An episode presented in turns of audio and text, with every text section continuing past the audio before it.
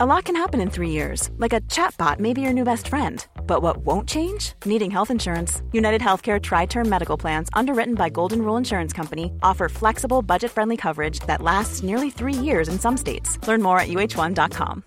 Botox Cosmetic, out of botulinum toxin A, FDA approved for over 20 years. So, talk to your specialist to see if Botox Cosmetic is right for you. For full prescribing information, including boxed warning, visit BotoxCosmetic.com or call 877-351-0300. Remember to ask for Botox Cosmetic by name. To see for yourself and learn more, visit BotoxCosmetic.com. That's BotoxCosmetic.com.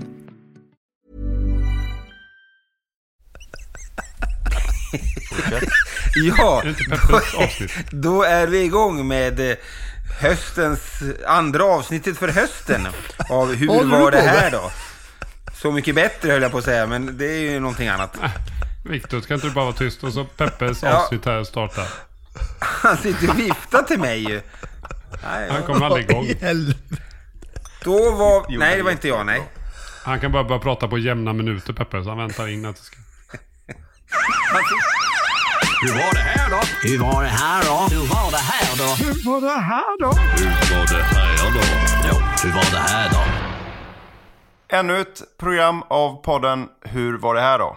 De senaste veckorna har vi i media kunnat läsa om advokater som springer kriminellas ärenden. Vi har häktade poliser och vi har åklagare med tät koppling till kriminella gäng. 9 döda på 15 dagar, sprängningar som avlöser varann. Dystra tider, tyvärr. Och istället för att vi kör varvet runt som vi brukar göra, så ska jag säga så här: hur mår vi? Och hur mår vi på riktigt? Hur mycket påverkar det här vår vardag? Hur påverkar det här oss som individer, som människor? Ordet är fritt. Du kör värsta incheckningen nu som man gör på så här kommunala möten jag brukar gå på. Vad åt ni till middag igår? Expert. Vi kör bikupor. Varsin bikupa. Det är en svår fråga, Peppe. Fan, vad slänger ut den så här? Jag vet alltså, inte. Korta svaret för mig det är att det påverkas inte så mycket.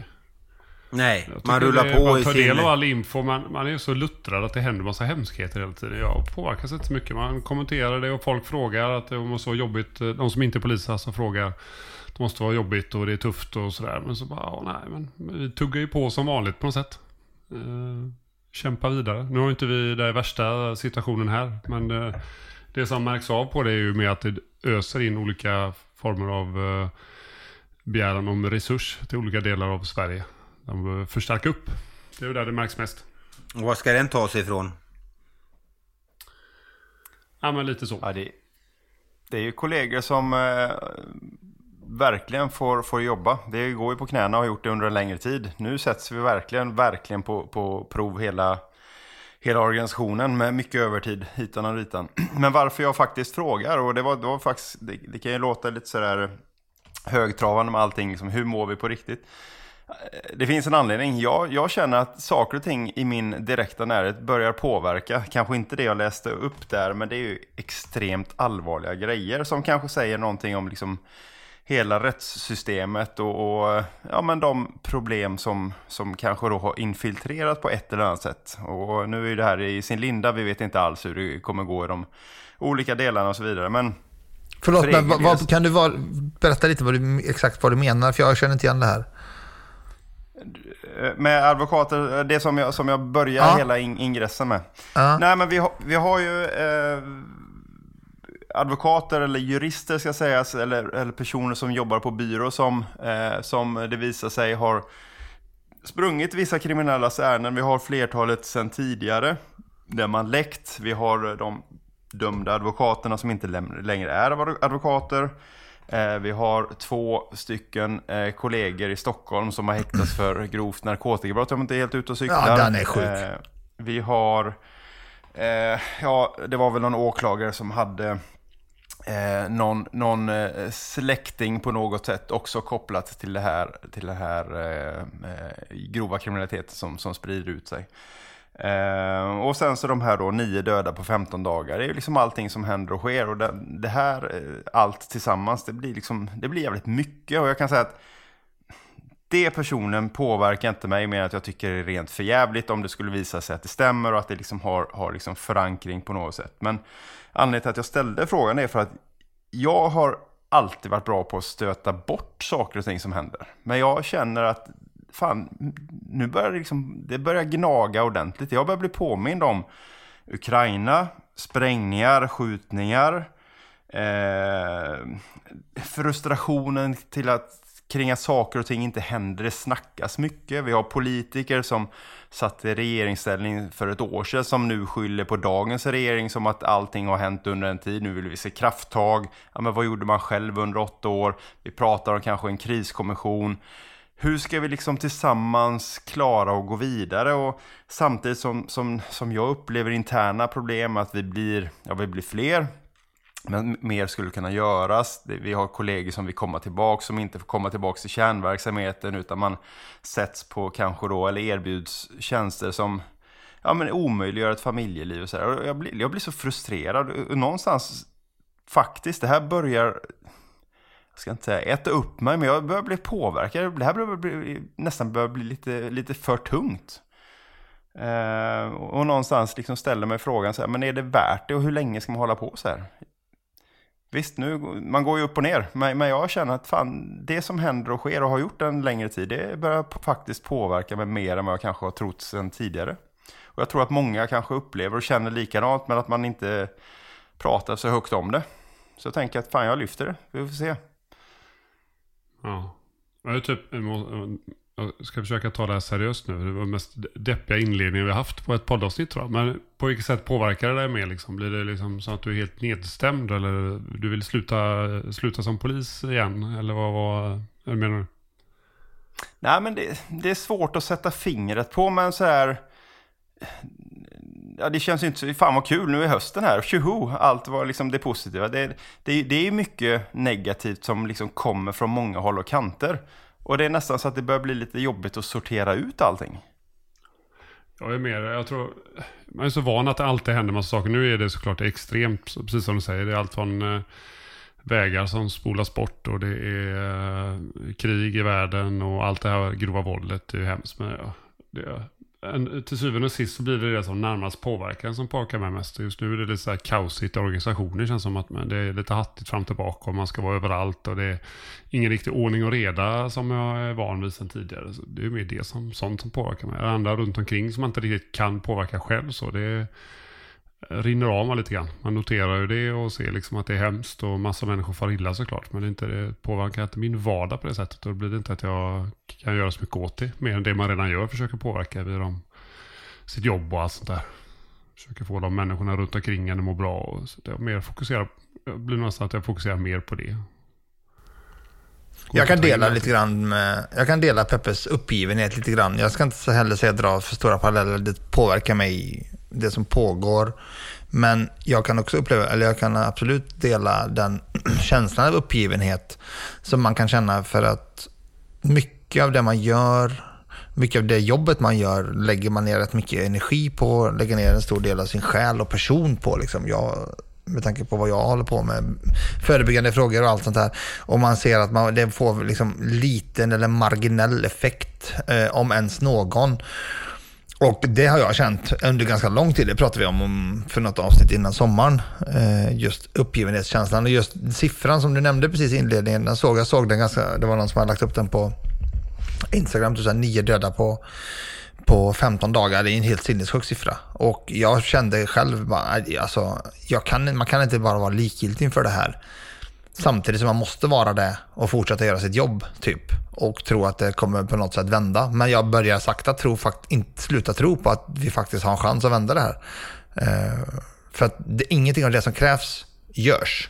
Och jag har fått en hel del så mediala förfrågningar de senaste veckorna om allting och jag har nekat och tackat nej till i princip alltihopa som handlar om det här, för jag orkar inte sitta och prata om det här längre på det sättet som man har gjort innan. Men jag måste fråga, när du säger att det blir liksom, ja men om det går att vända eller om vad vi kan göra åt det liksom, vad alternativet då, är det att det blir någon slags normaltillstånd som är maffian i Italien liksom, att de är en del av samhället och och som man får räkna med liksom, och det blir korruption och det blir våldsdåd när inte beslut går som man vill och så vidare. Är det vad vi har att se framför oss, tänker du? Ja, inte kanske direkt så, men det finns absolut paralleller till tidigare, innan den här extrema våldsspiralen satt igång, så hade vi ju något slags läge för kanske, vad kan det varit, 7, 8, 10 år sedan, där vi hade ett status quo i princip med en kriminalitet som pågick, men inte liksom den här öppna gatustriderna, inte de här öppna maktkamperna som vi ser i både den här konflikten som pågår nu, men även tidigare konflikter som har smittat hela Sverige. Och på något sätt så hade vi ju de strukturerna, inte för att de på något sätt var okej, men så fort de strukturerna rubbades så har vi fått ett öppet liksom gatukrig som har pågått i flera år. Och det är ingenting som jag känner att man behöver ge upp inför och kapitulera och acceptera. Men jag tror längre inte på att vi faktiskt på riktigt kan vända den här utvecklingen, utan det här blir ett slags normaltillstånd över lång tid framöver. Och det är jävligt deppigt. Mm. Ja, polisen kommer ju inte att vända det själv. Nej, jag pratar samhället i stort, inte bara polisen. Precis, nej. Men och det är ju som Peppe var inne på, och vi har varit inne på flera gånger tidigare. Även både Nadim och jag i olika debattsammanhang, att ska någonting ändras och liksom en spade sättas i jorden, eller vad man ska uttrycka, och påbörja någonting och bygga mot det, då krävs det en bred politisk enhet och samsyn. Och där är vi inte, tycker jag, på långa vägar. Mycket långt ifrån det. Ja, utan jag håller helt med. Det är käbbel, för att citera förra statsministern, och vi då, och ni då, och de då. Och man, antingen tittar man tillbaka och säger att det var alla andras fel. Å andra sidan, titta, det blir bara värre när ni har makten. Och så håller de på så där liksom. Istället. Är det inte en politiker som sticker ut ifrån den mängden? Jag måste ändå säga det. Är det inte, jag tycker att det finns en politiker som försöker i alla fall. Ardalan Chakarabi tycker jag försöker vara... sett tendenser kan jag gå med på. Mm. Ja. Men ja, jag vet inte. Jag gillar de tendenserna. Liksom att vi släpper, försöker, i alla fall så är det det som kommuniceras utåt. Sen vet jag inte vad som pågår inåt. Liksom. Nej, och sen är det ju allt annat liksom, ovanpå det där med ekonomin och bistra tider och höga räntor och inflation. Och det vet ju alla att historiskt så följer ju ökad brottslighet med i det spår. Och det tycker jag påverkar väldigt mycket min lite negativa syn på samhällsutvecklingen, eftersom alla forum jag sitter på, alla de forum jag sitter i har ju betydligt mindre pengar att röra sig med under nästa år, och budgeterat med mycket mindre pengar, och alla de forumen är brottsförebyggande forum, brottsförebyggande insatser, brottsförebyggande myndigheter eller institutioner i samhället. Alla de har mycket mindre medel att röra sig med, och till och med när de hade men i alla fall mer pengar än vad de kommer få, så har de inte lyckats med sitt uppdrag. Så hur fan blir det nu liksom?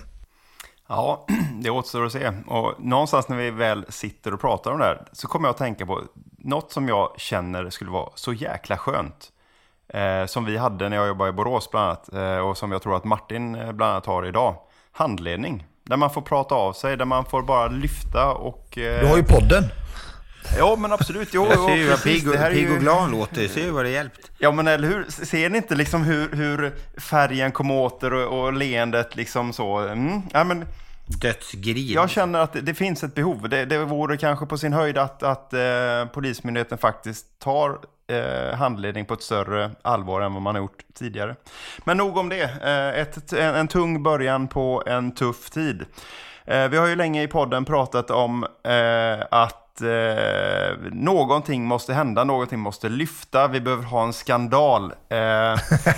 Och ja, men jag är så jävla stolt över dig, Nadde. Jag tar en för laget. Du liksom bara tar en för laget, du bröstar den, du känner så här: jag kör BMW, jag kör Audi, jag har tunga skor, jag har schyssta shades. Jag bara gör det. Skickar upp tårta och sen så...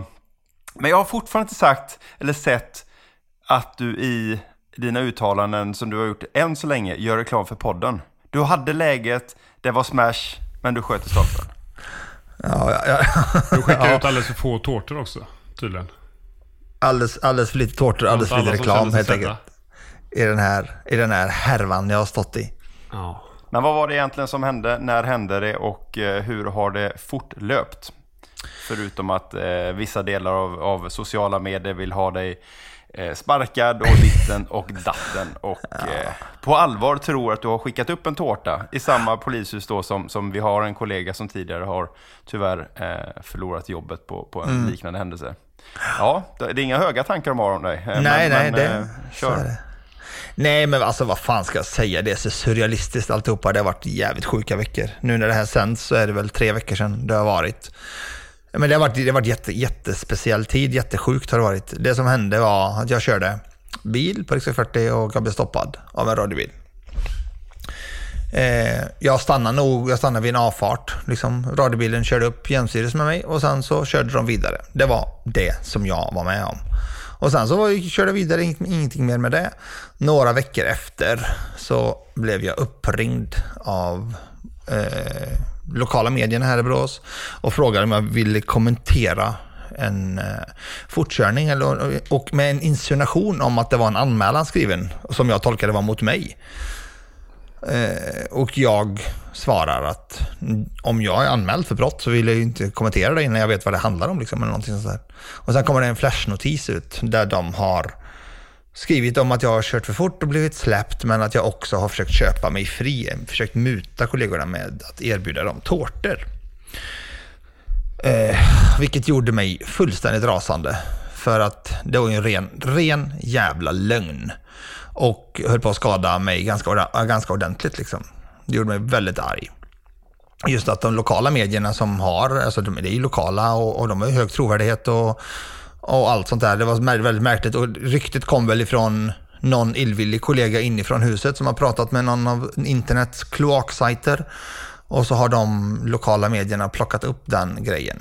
Det tog inte jättelång tid innan jag gick ut med en ganska kraftig... alltså vad fan man ska kalla det, uttalande via mina egna sociala kanaler. Ja, precis, dementi.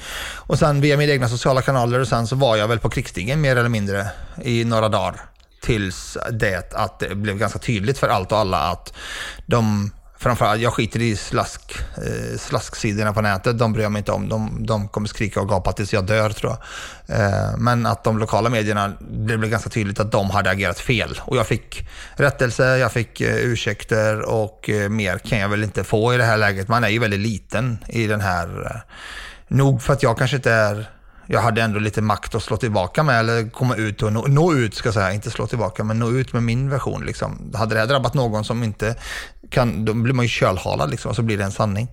Men kontentan är väl att det finns ju krafter både internt inom polisen, lokalt i Borås och även på internets mörkaste, äckligaste sidor som inte skyr några som helst medel, metoder eller rykten för att smutskasta mig eller få bort mig.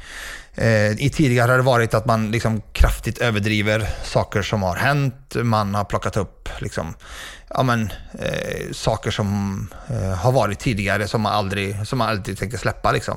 Men den här gången var det alltså en sån otroligt sjuk lögn, vilket det är liksom en nivå till på det här.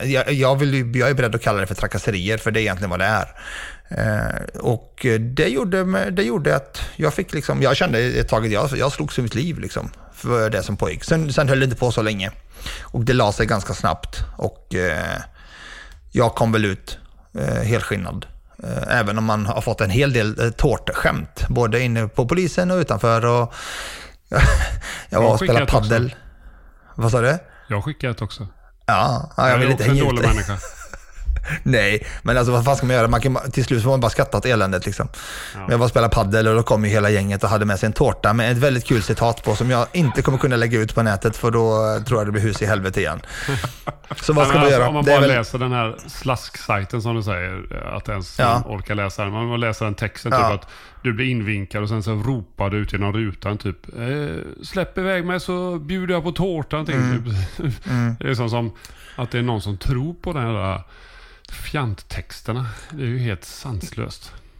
Ja, men det här är ju haverister. Det här är ju haverister på så många sätt, och så är det. Och det finns mycket mer att säga om det här, med att ja, jag tror vi stannar där, i alla fall för min del. Sen får ni fylla på. Nu vet inte jag vad som har hänt, men utifrån det du beskriver, så det som troligtvis har hänt är ju att en polisbil åkt upp och gjort en slagning och ser vem du är, och de åker fram och kollar att det är du, och så åker de vidare sen. Så det enda så fall som har gjort någonting fel är ju den patrullen så fall som valde att inte rapportera, om de nu hade en riktig mätning eller inte. Det är ju förmodligen så det går till, att de åker upp och tittar där bara och åker vidare. Det är ju inget konstigt så, det har man gjort flera gånger i tjänster, inte just mot kollegor, men man åker upp och kollar att rätt person är i bilen, så kör man vidare och släpper. Ja. Nej, men det är märkligt alltihop, att det får dessutom så stora proportioner, och också att insinuationen är ju att jag är den som har begått ett allvarligt brott, liksom, när jag har gjort det som jag ska göra egentligen i stunden. Så, men så är det, när man har vissa fiender mot sig, så får man tyvärr stå ut med det, och allt det här kommer alltid med ett pris, liksom. Det kommer alltid med ganska mycket hot, en jävla massa dos hat och skit som följer efter, liksom. Tyvärr har man ju blivit otroligt härdad, och så jag har inga större förväntningar på nätets mörka sidor och nätets idioter, men däremot så blev jag otroligt besviken på att våra lokala medier plockade upp det här på det sättet och spädde på skiten. Men som sagt, det är för att anse som överspelat nu. Jag släppte. Ja, men det känns ju som ett journalistiskt jättehaveri, med tanke på att man sprider vidare, man hänvisar till källor som känns extremt tunna. Vi har ju inte varit på plats, men jag vet ju var jag lägger min röst på vad som har hänt och inte. Jag kan inte sluta att förvånas över hur tungt eller tufft man ändå gick på, med tanke på var uppgifterna kommer ifrån. Man skulle ju gärna vilja varit en liten fågel i vissa rum och liksom hört hur samtalen gick på vissa mediehus efter en sån här grej. Men ja, någon det kommer vi säkert beslut de har gjort, känner man ju bara. För att i vanliga fall så den här slasksajten, den hänvisas ju till, om de skriver någonting så hänvisar ju de här etablerade medierna som högerextrem sida, och de liksom trycker ner den slasksajten dit den hör hemma. Men nu när de släppte någonting som ger väldigt många klick och mycket uppmärksamhet, så att de drar in deg, då var det plötsligt okej. Det är ju så cyniskt de har gjort.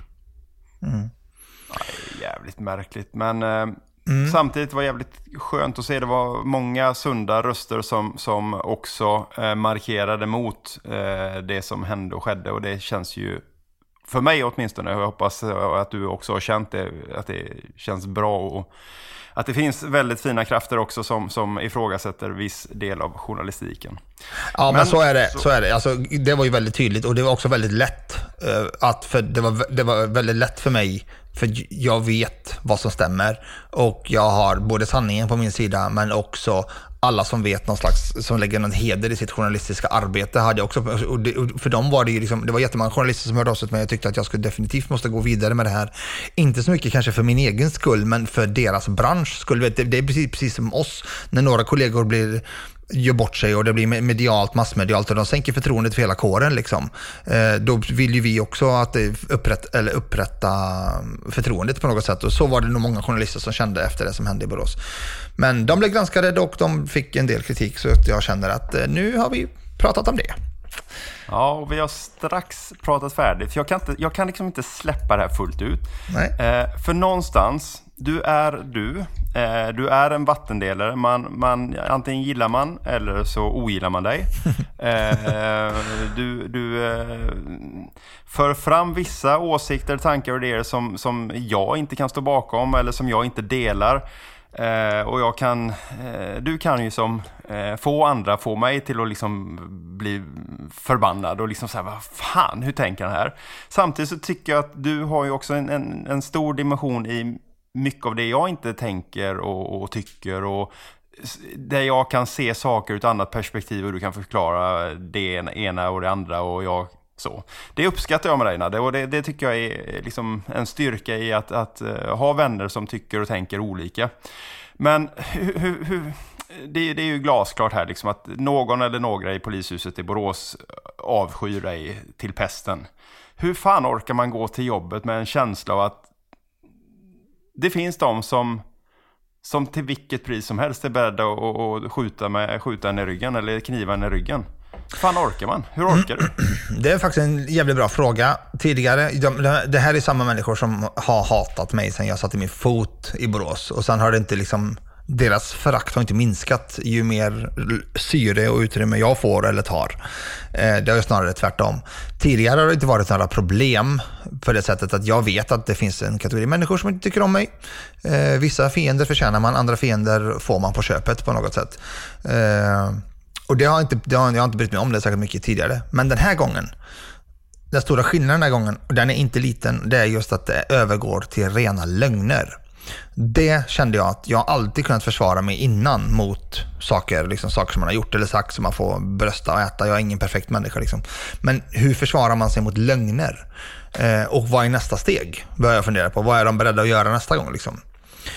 Så att just nu, alltså jag har ju ett enormt stöd, ska jag också tillägga, alltså ett enormt stöd även in-house. Det här rör sig kanske om, jag narrow it down till typ 10 pers liksom. Ni vet precis kategorin på dem.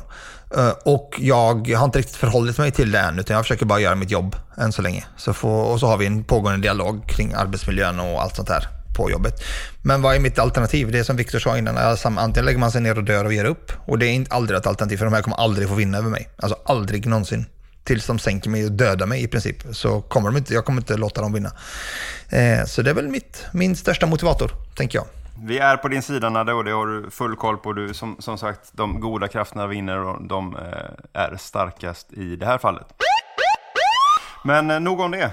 Vi håller oss kvar på riksväg 40.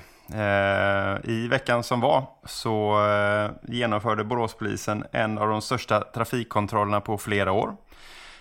Ni eller kollegorna i Borås med omnejd stängde av riksväg 40. Det blev kilometerlånga köer, 1,5 kilometer i alla fall. Och det här har ju väckt lite både ont och gott blod. Säger man gott blod? Det gör man inte, va? Nej, men lite ont blod. Det finns de som tycker att trafikkontroller är det bästa som finns. Fasen vad härligt, polisen är ute på vägarna, det blir tryggt, det fångas tjuvar och banditer och ditten och datten.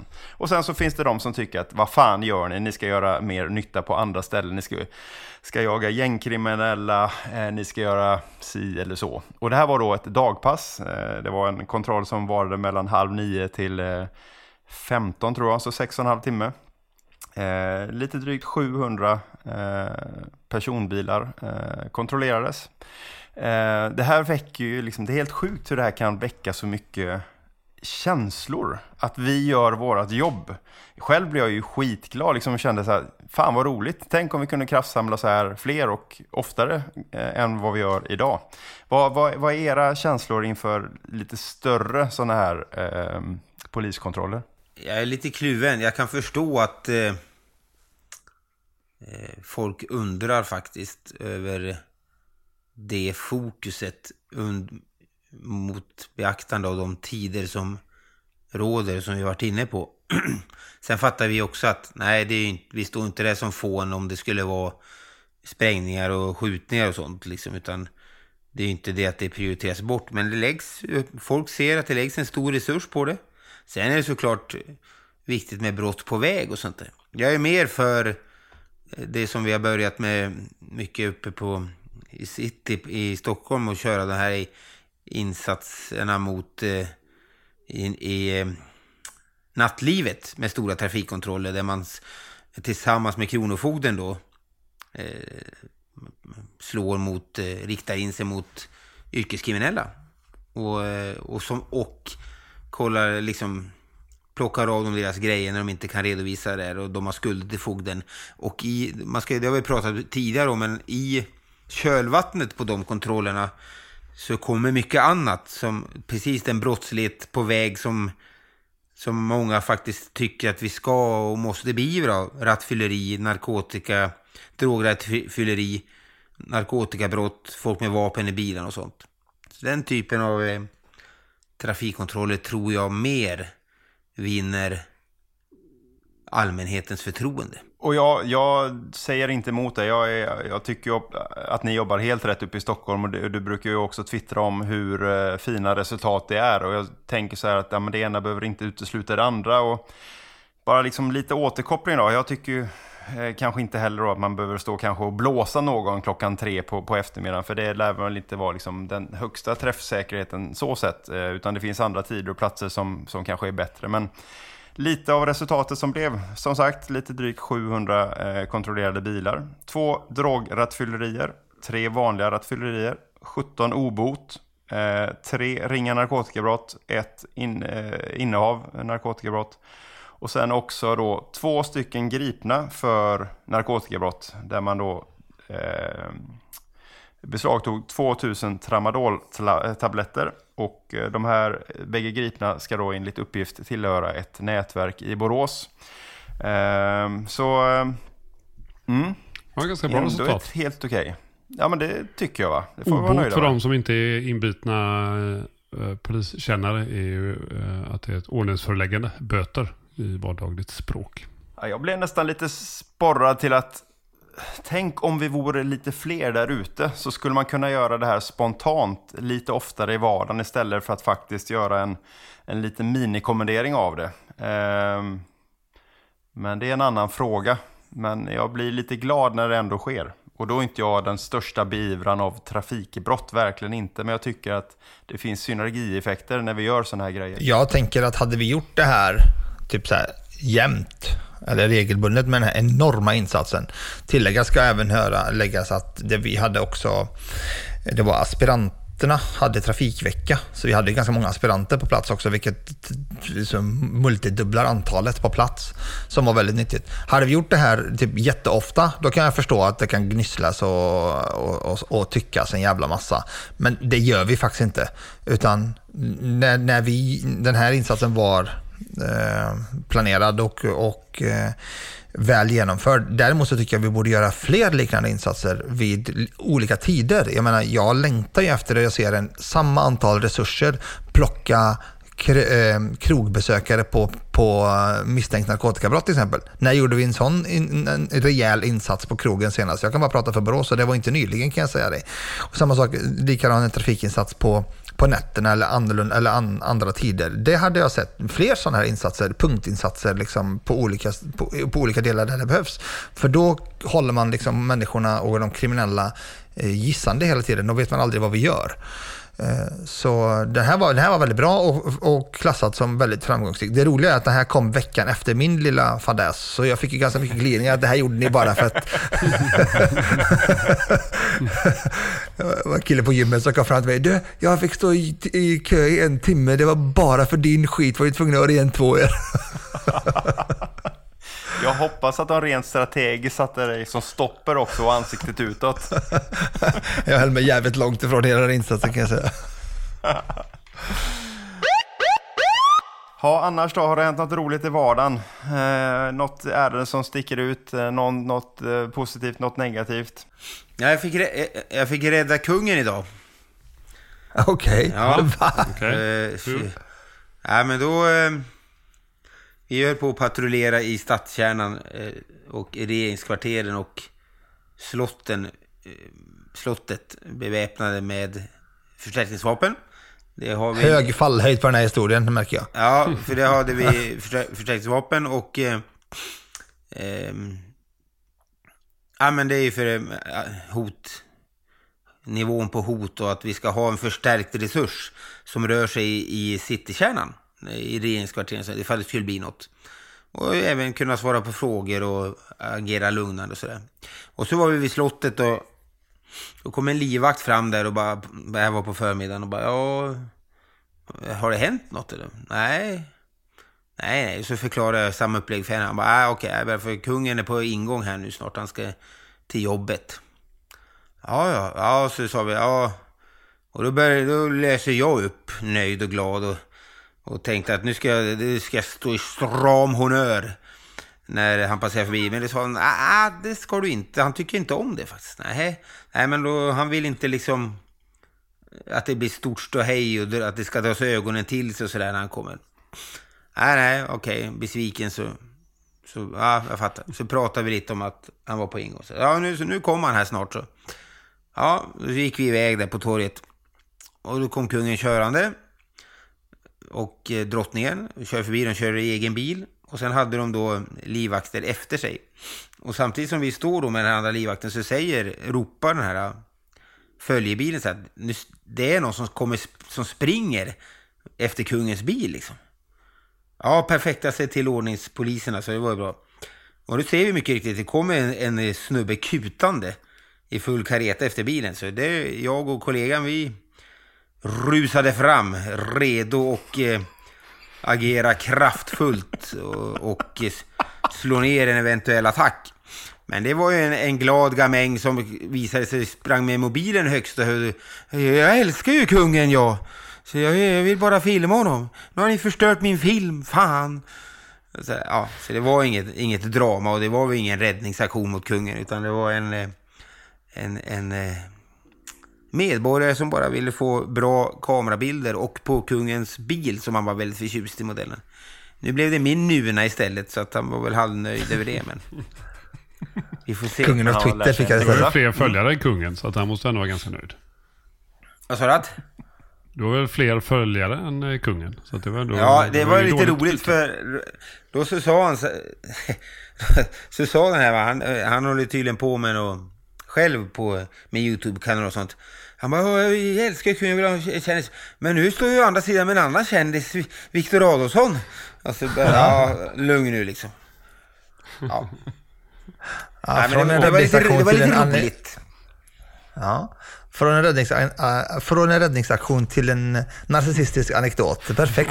Ja, jag fick i mig allting där. Det känns gött. Det var ett scoop. Ja. Det var ett scoop. Men man skulle gärna vilja veta vem den här YouTubern är, så man kan se det här graciösa löpsteget som du liksom vill ge sken av att du har. Ja, liksom, du tänker dig en buffeljord liksom, som stormar fram. Du borde ha sådär segway som doktorn har.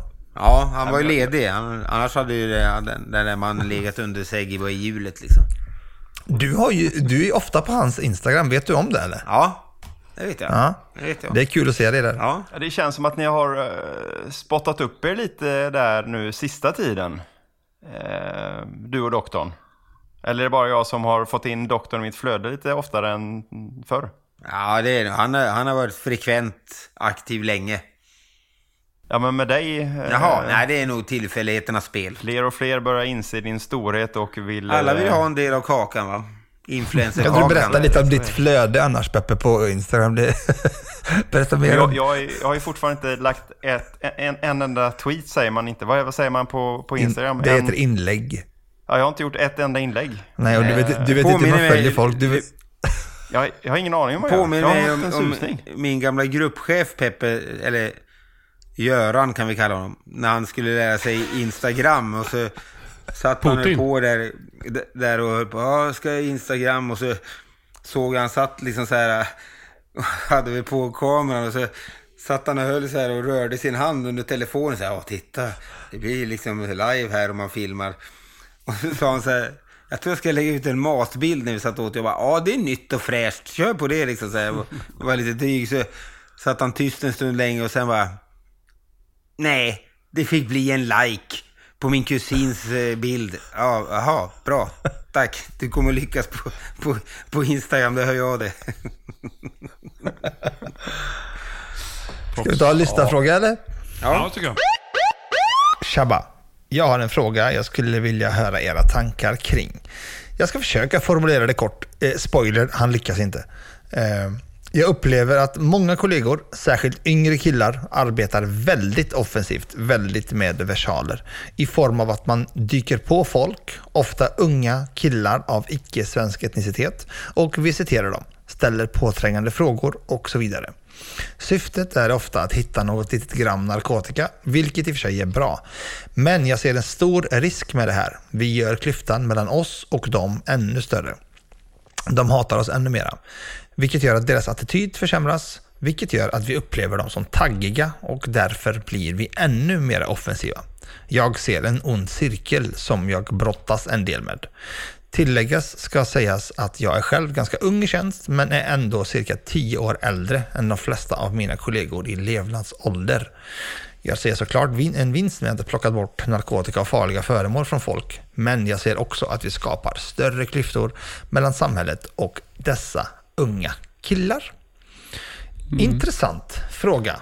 Ja. Luktar rasprofilering. Ja, fast ja, de hittar ju grejer, så är det ju ändå att man har varit på rätt personer. Men sen finns det ju olika sätt att plocka narkotika och visitera ungdomar som båda kanske är lagliga. Men det finns ju ett smidigare sätt, så att man har båda det här hela tiden gränssättande och relationsskapande. Den balansen. Man behöver ju inte, som man hör ju som ungdomar berättar ibland, att man liksom blir nästan nedtryckt i marken i vissa områden.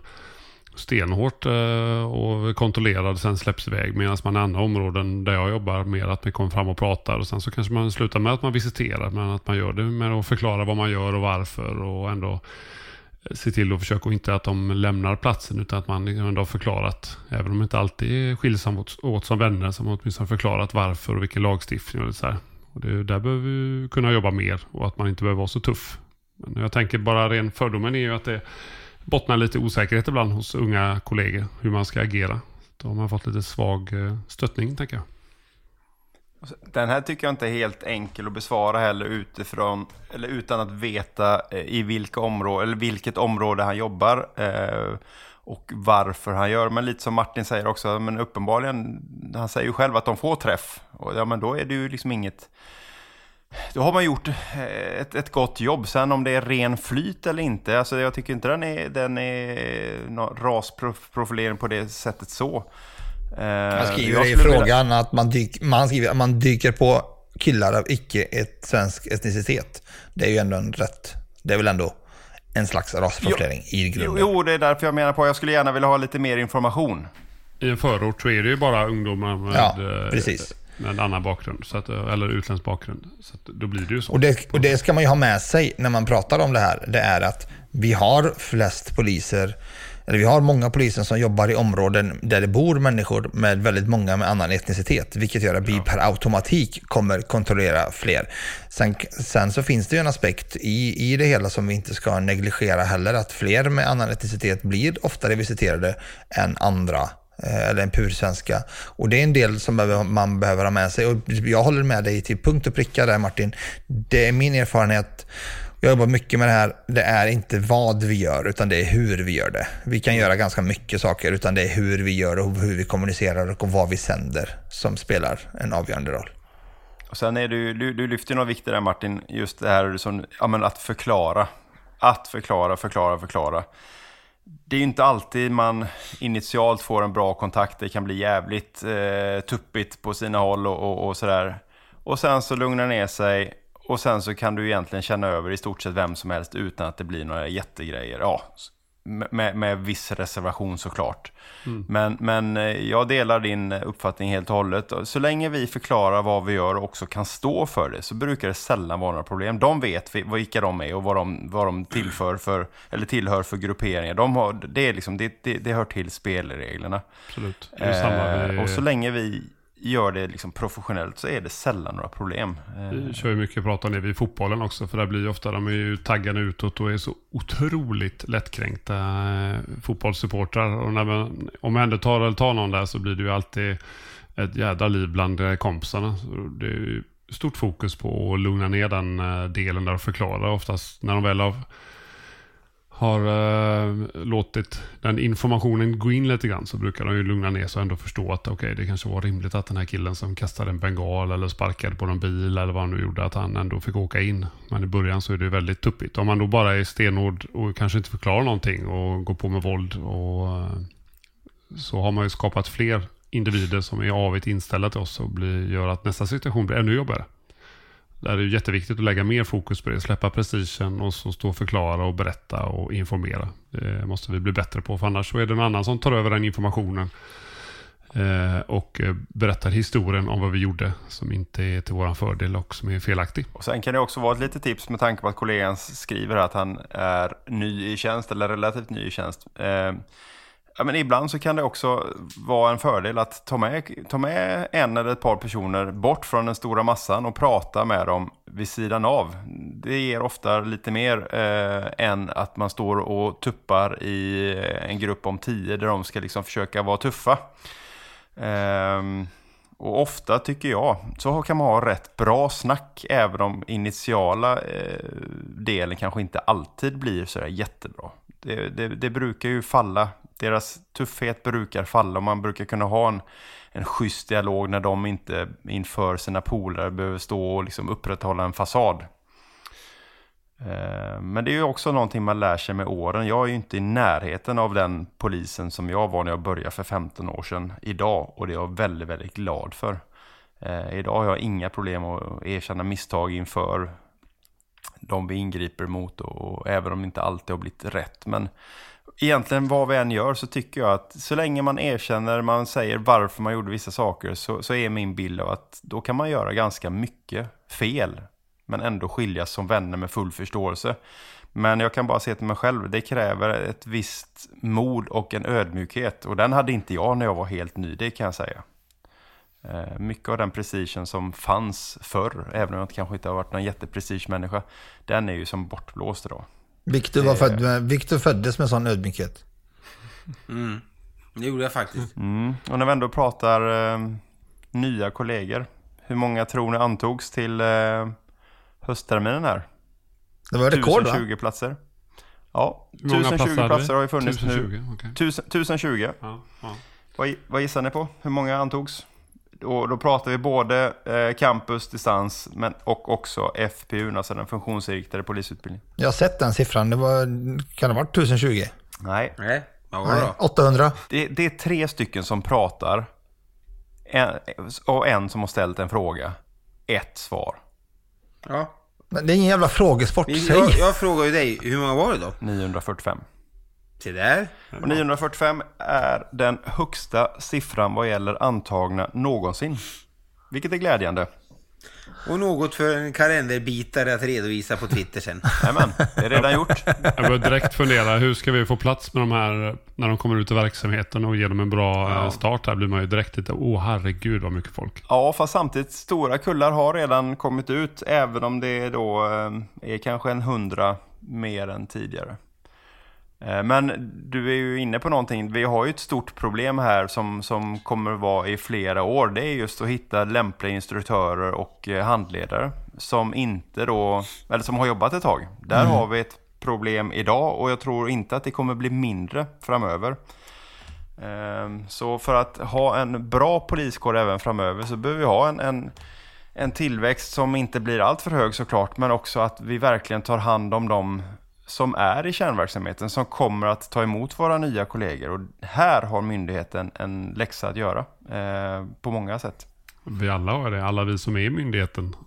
Alla vi som jobbar har ju att se till att det blir så bra som möjligt. Det är ju allas uppgift. Det är ju inte den abstrakta myndigheten du brukar skrika ut, utan det är ju alla vi människor i verksamheten som ska göra det bra. Ja, klokt! Berätta nu din roliga grej, Peppe. Och med det jävla tjuvnypet så rundar vi av. Tackar våra lyssnare och önskar trevlig kväll. Hej då! Hej!